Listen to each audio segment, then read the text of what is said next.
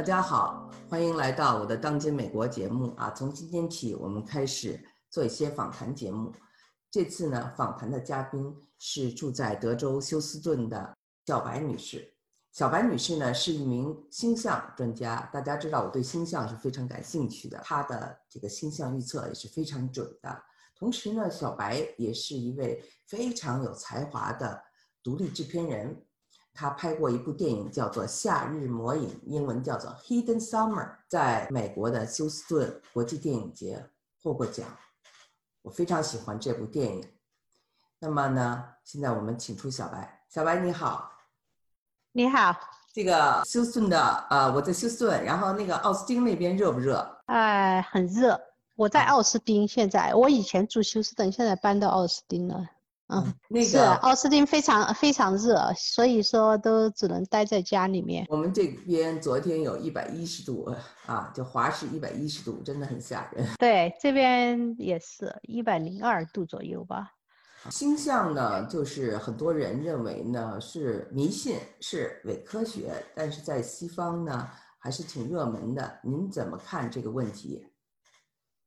啊，最近的话，这 Netflix 刚上映了一部那个叫《Mutual Amor》，就是说翻译成中文就是很多很多爱。对，这个这部纪录片的话，就是呃谈论了，就是记载了这个呃在波多黎各出生的这个星象学家。呃，water，呃，就是说他的话，在这个呃西班牙语呀、拉丁地呃地区带来的影响力。这部电影的话，正好在那个呃西南偏南电影节上的话获纪录片大奖，所以说被 Netflix 买下来。现在昨天开始吧，前天开始在这个 Netflix 刚开始播放，很热门。所以说的话，就是说西方对这个。呃，星象啊，占星的话，它是把它作为一种作为一种文化来看待，对，就是呃，就是说文化的一种，呃，文化艺术中的一种。所以说呢，大部分的西方名人呢，都是，呃，都都喜欢星象的，就是说都，呃，会请那个占星学家、占星师给他们嗯绘制自己的星盘，告诉他们就是说，啊，一些嗯预测啊这些的。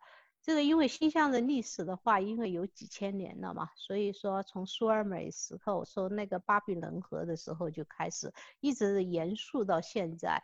如果说他，如果说是说从那么几千年的历史，如果说是没有根据的话，它不会延续几千年。您说的太对了，而且我看一些嗯资料啊，就显示说，其实年轻人啊，他们对这个星象反而特别感兴趣。对，这是呃，我也是九十年代才开始学习的。那个九十年代，我觉得，呃，九十年代初吧，也是在上海，我还在读书的时候，正好那个上海南京东路那个书店很大，里面有卖一本，呃，日本出的这个占星，就是占星啊、血型啊这方面的书，然后我买了一本看，哎呀，我觉得谈的太准了，因为他觉得特别准，我就一下子被吸引了。然后那是九十年代初，你看这多少年了，我一直就是源源不断的学习。后来出呃出国了以后的话，也接触了，呃很多，因为国外很多那种 YouTube 嘛，也有很多网站嘛，都是英文的，然后这些就比较多。一呃占星社区，我就是通过自学呀，就是学到了很多这方面的知识，也买了很多书看。啊，我记得在二零一九年十二月的时候，就是我亲临的经历，呃，您就发了一些这个关于这个二零二零年的预测，啊，非常准呐，尤其那个日期啊，从一月开始将会发生什么，真的是嗯很有意思。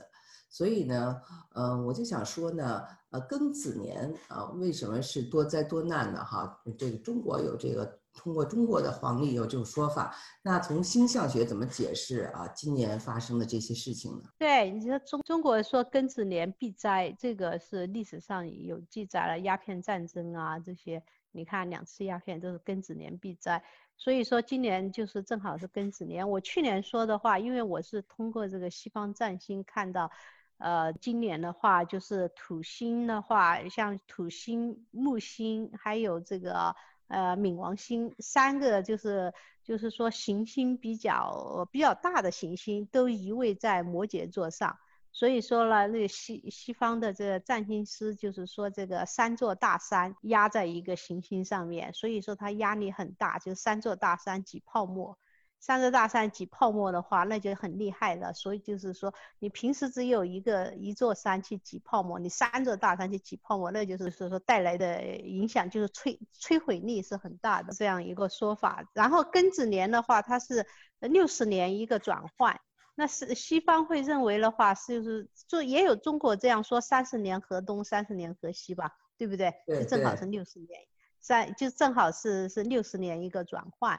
那它这个呃西方的话，它这个是正好这是也是六十年，大概正正好这个移位移到这个呃像冥王星、土星还有木星三个行星正好移位在这，正好移位到这个这个摩羯座上面。哎，上一次是在上一次也是这个合相在摩羯座上面的话，就是在大概是六十年代初这个呃这个大饥荒时，六十年代初大饥荒，嗯嗯对，所以说的话也是就是正好就是说这个那个行星它的运转它也有它自己的规律吧，是这样，大概就是三十年，就是两个三十年，那就是六十年，这几个行星正好混。正好就是说到这个位置上，到摩羯座上面，是按照西方占星上来说是这样的。所以说的话，它就是力量特别大，行星和行星之间的力量特别大，都压在一个星一个呃，就压在一个这个星座，这个恒星吧。这个摩羯座它是一个恒星，它不是移动的，只不过它那个形状的话，就是说像摩羯这样，按照古。呃，按照这个古代人画出来那种像山羊的形状，这也叫山羊座。嗯，所以的话，这个去年就说了，今年肯定是多灾多难一年。就是你看这个，是吧？我去年十二月份说的，对吧？对对对对。对，去年十二月份我说今年肯定是多灾多难。你看今年就出来这么多事，而且的话。嗯，确实是挺厉害，就是它这个压这个泡沫，就是就是一种怎么说呢？就是就是，哎呀，怎么形容呢？就是说有的东西的话，就是不该走的，它也要让它就是真正要留下来的是值得留下来的东西。哦，就是你真正的保存下来东西，就是值得保存的东西。好多东西的话，就是就是边缘线边边缘性性的东西，它就把你就是就把你扫空了，所以说是很残酷的，非常残酷的，这个天象非常残酷。但是到今年十二月份的时候，那个呃按照这个呃西方占星的这种说法的话，就是说呃木星的话要离开这个摩羯座了，然后的话进入水瓶座了。那就是就是这种呃物质上的压力啊，这种社会组织的压力呢会减少，但是呢对这个呃水瓶因为要求自由博爱平等嘛，那么的话对这些呃所以说对这种你看现在这个美国也是黑人运动啊，现在就慢慢起来的，人家就要有要求平等的权利了。就从慢慢的这样开始下来，他进入水瓶座，因为水瓶座要求自由平呃博爱平等。那过了两年以后啊啊，他就离开水瓶座以后了，这种嗯要求平等的权利，你就可以看到，就慢慢会显现出来。现在就是刚开始进进入，就是一种挣扎的阶段，包括这个同性恋，美国同性恋也法这个法院也通过这个呃宪法，就是说。这个保障同性恋的权利，对吧？对，这些都是一个开始，就是会保，就是让人家生而平等吧，就是让所有的人的呃弱者啊，就是一种博爱的一种一种博爱的趋势。然后的话，就慢慢慢慢开始了，嗯。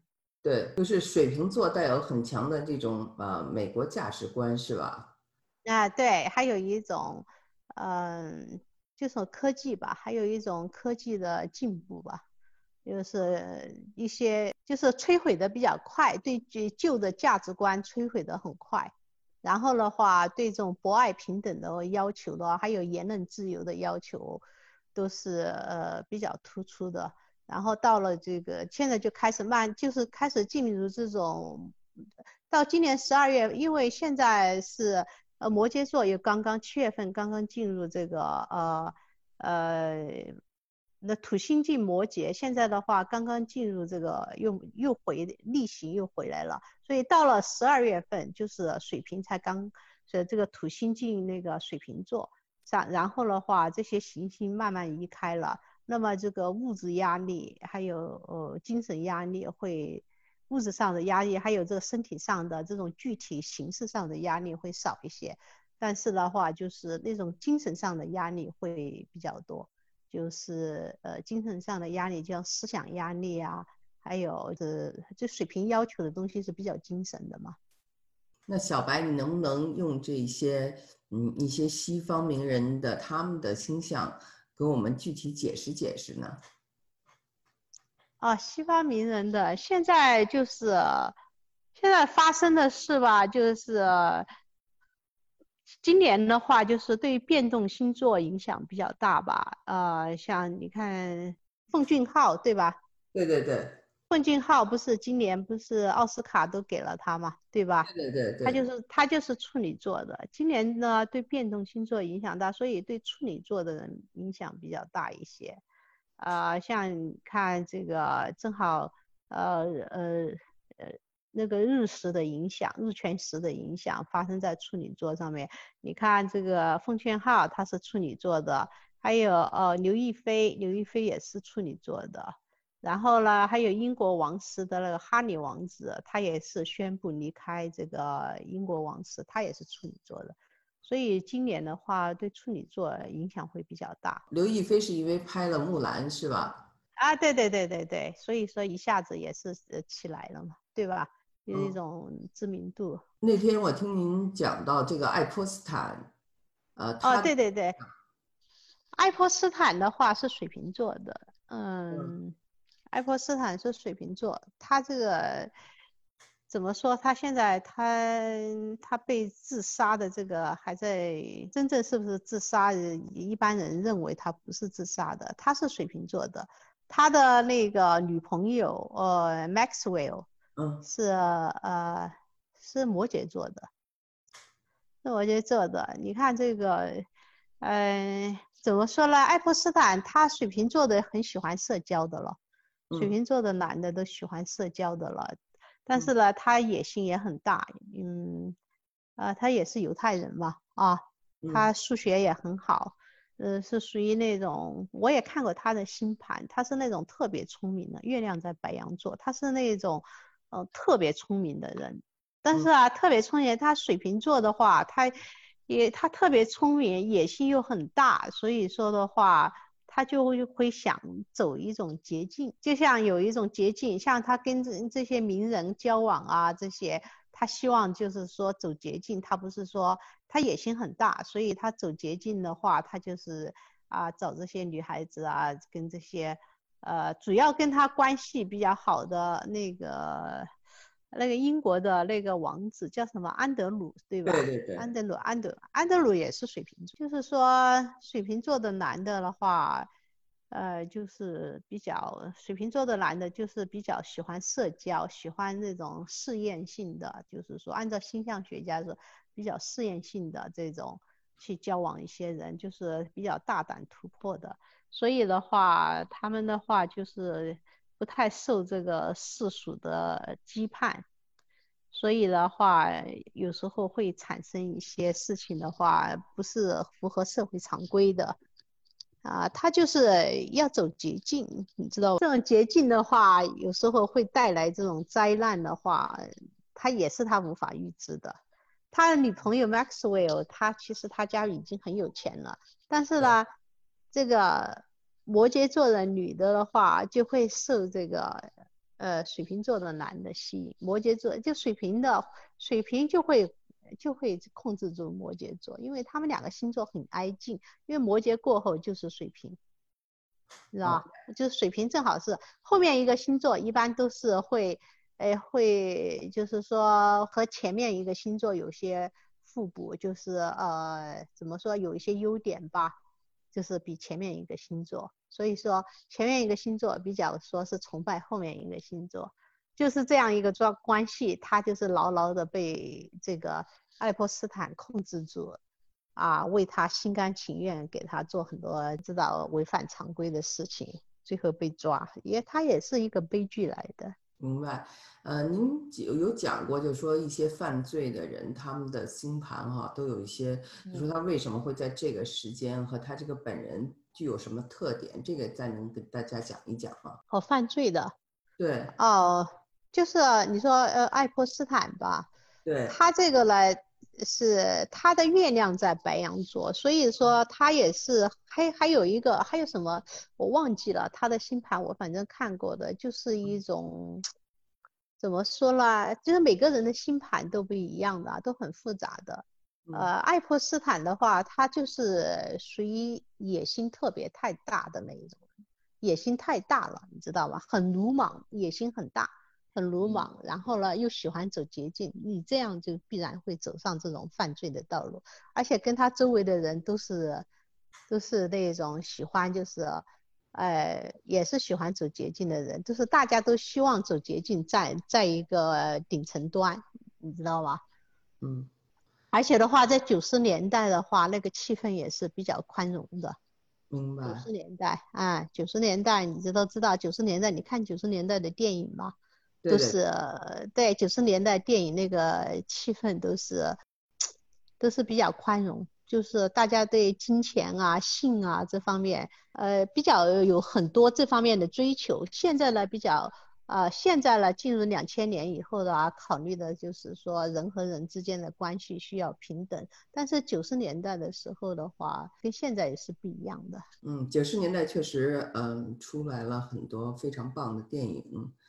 我记得那时候啊，我也刚到美国啊，有什么低俗小说呀，有这个《狮子王》啊。有费城啊，有辛德勒名单呀，等等啊啊，对对对，九十年代的话，那个呃气氛是是，就是人的话，就是跟现在不一样，没有没有太多的约束。现在人很多约束，主要是这个社会差距也太大了，所以说越来越大，所以说。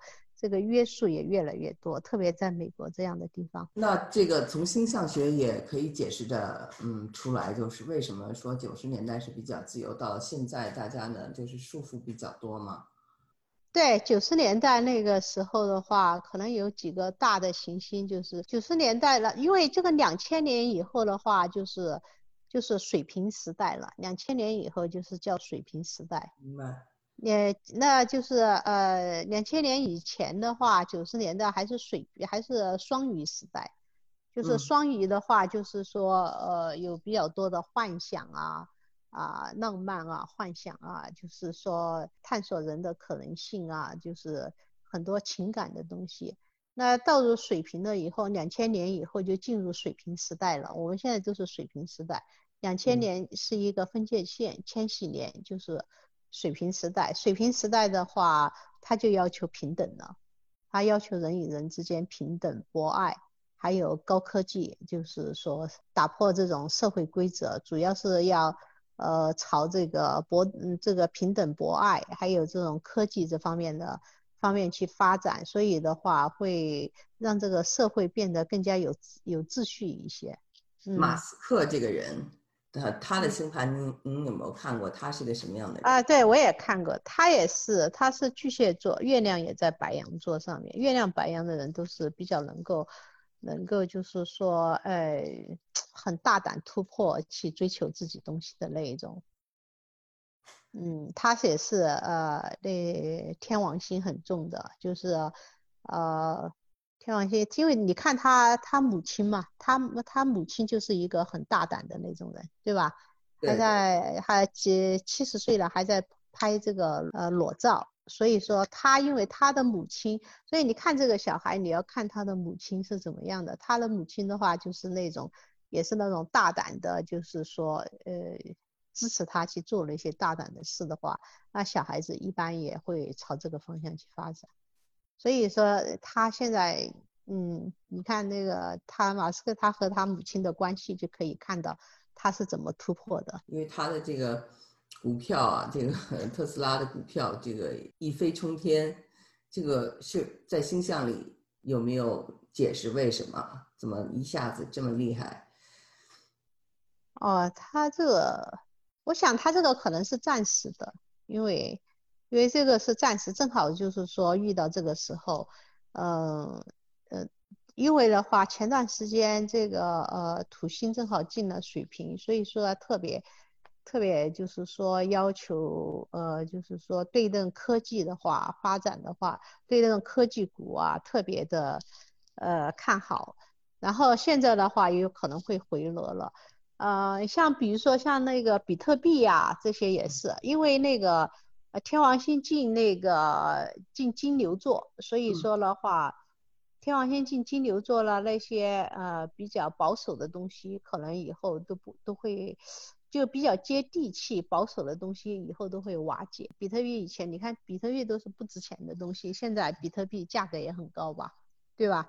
就是天王天王星进那个金牛座的话，要待七年，所以说的话也会带来这个物质上的变化。物质上的变化啊，物质上的变化呢，像那个金银财宝这些东西，可能就反而不值钱。那种像科技方面啊，还有这。这货币方面，像嗯比特币啊这种，呃比较虚啊，对这种虚拟的东西啊，反而会变得有价值。这个就是跟那个天王星进金牛座，呃有关系。还在问一个问题啊，这个问题就是关于呃十一月美国的大选啊，您有没有看过特朗普的星盘？然后这个星象对这个十一月有什么样的一个预测？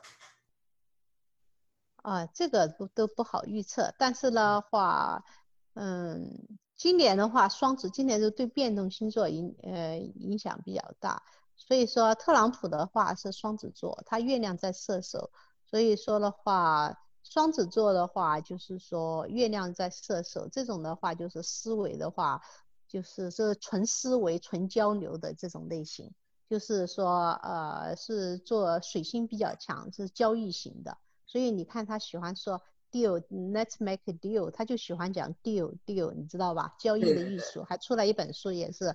所以他这种呢，水星比较就是纯交易型的，就是啊，纯交易型的话，因为美国的政治特别复杂，所以说的话，现在民主党的呃候选人 Joe Biden 的话，他是那个呃嗯天蝎座的，嗯，他是天蝎座的。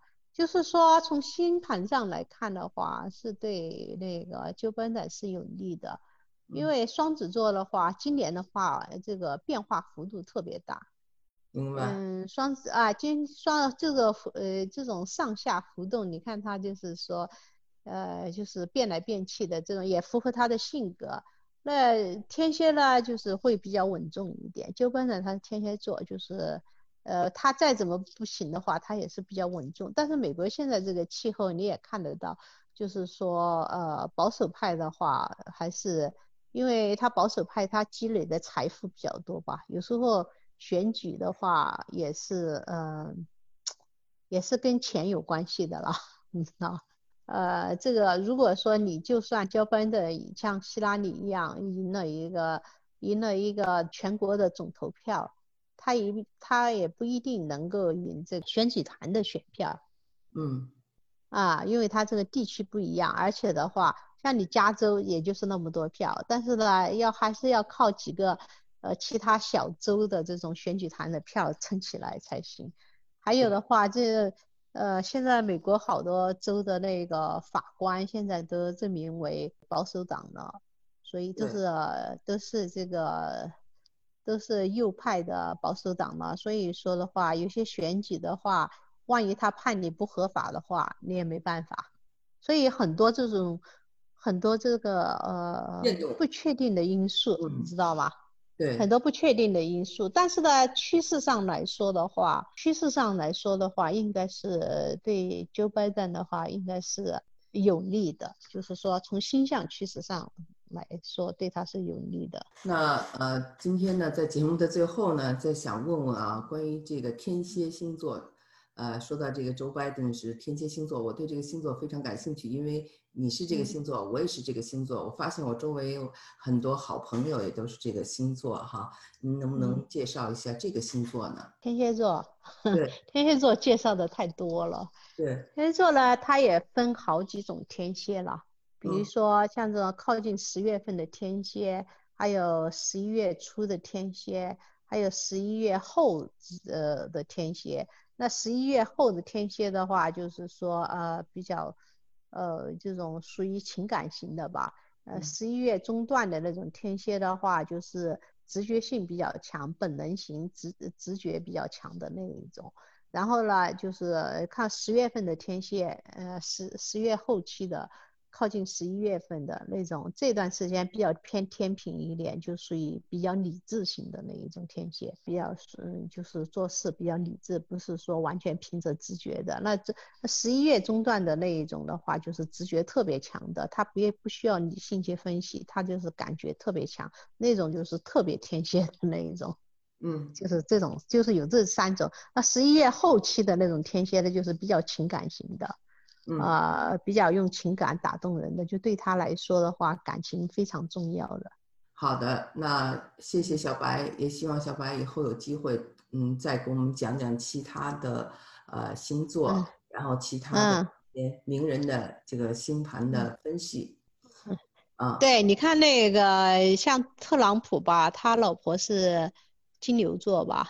金牛座，呃，梅丽拉，她是金牛座，她就是其实金牛座的女人也是很厉害的，她月亮在摩羯，所以就属于那种野心特别大的，啊，就是最近不是有个呃记者写了他的一本书吗？好像是刚出来吧，专门谈他谈那个特朗普，采访了很多人，所以他就是金牛座，月亮在摩羯，他就是一种特别野心。勃勃的一个女人，但是呢，你看不出来的这种，呃，而且特朗普的话，他的，呃，他的妈妈就是一个金牛座，所以说他找金牛座的女的话，他会比较有安全感一些。哦，我明白吗？明白了。啊，对对，所以说很安全感是吧？就是特朗普自己的话是。和金牛感在金牛座在一起会有安全感，因为他他母亲也是金牛座啊，所以说他熟悉那种生活方式啊。很多孩子很多男的找的老婆就是跟母亲差不多一样的星座的，你注意看一下啊，对，差不多，反正不一定是同一个星座，但是差不多同一个类型的，也跟星座也有点关系的。反正特朗特朗普他他母亲是金牛座，他爸爸是天秤座，所以他找的老婆。就是金牛座，特朗普的女儿那个伊万卡，她是那个天蝎座。嗯，哦，天蝎座，她有着这个天蝎座的什么特点？伊万卡呢，她也是，她是前面的那种天蝎了，就是说也是事业心比较强。她是她是十月底的吧，所以说她是属于那种事业心特别强的，就是你看她开服装企业啊，就是说搞这些。呃，也不是说靠花瓶啊，他也现在进进白宫，他也是要要有一个位置啦，什么什么顾问啊，家庭顾什么什么总统顾问这样的位置，所以他也是属于那种野心勃勃的。就特朗普周围的女人的话，全是野心勃勃的女人，嗯，可以这样说。好的，那今天非常谢谢小白。呃，我们还有很多的这个嗯问题啊，比如说听这些星座的分类啊，还有这个这些，嗯嗯，什么叫做变动星座，什么叫做基础星座？那以后我们再找时间让这个小白给我们呃讲解。好，那谢谢小白，今天的节目就。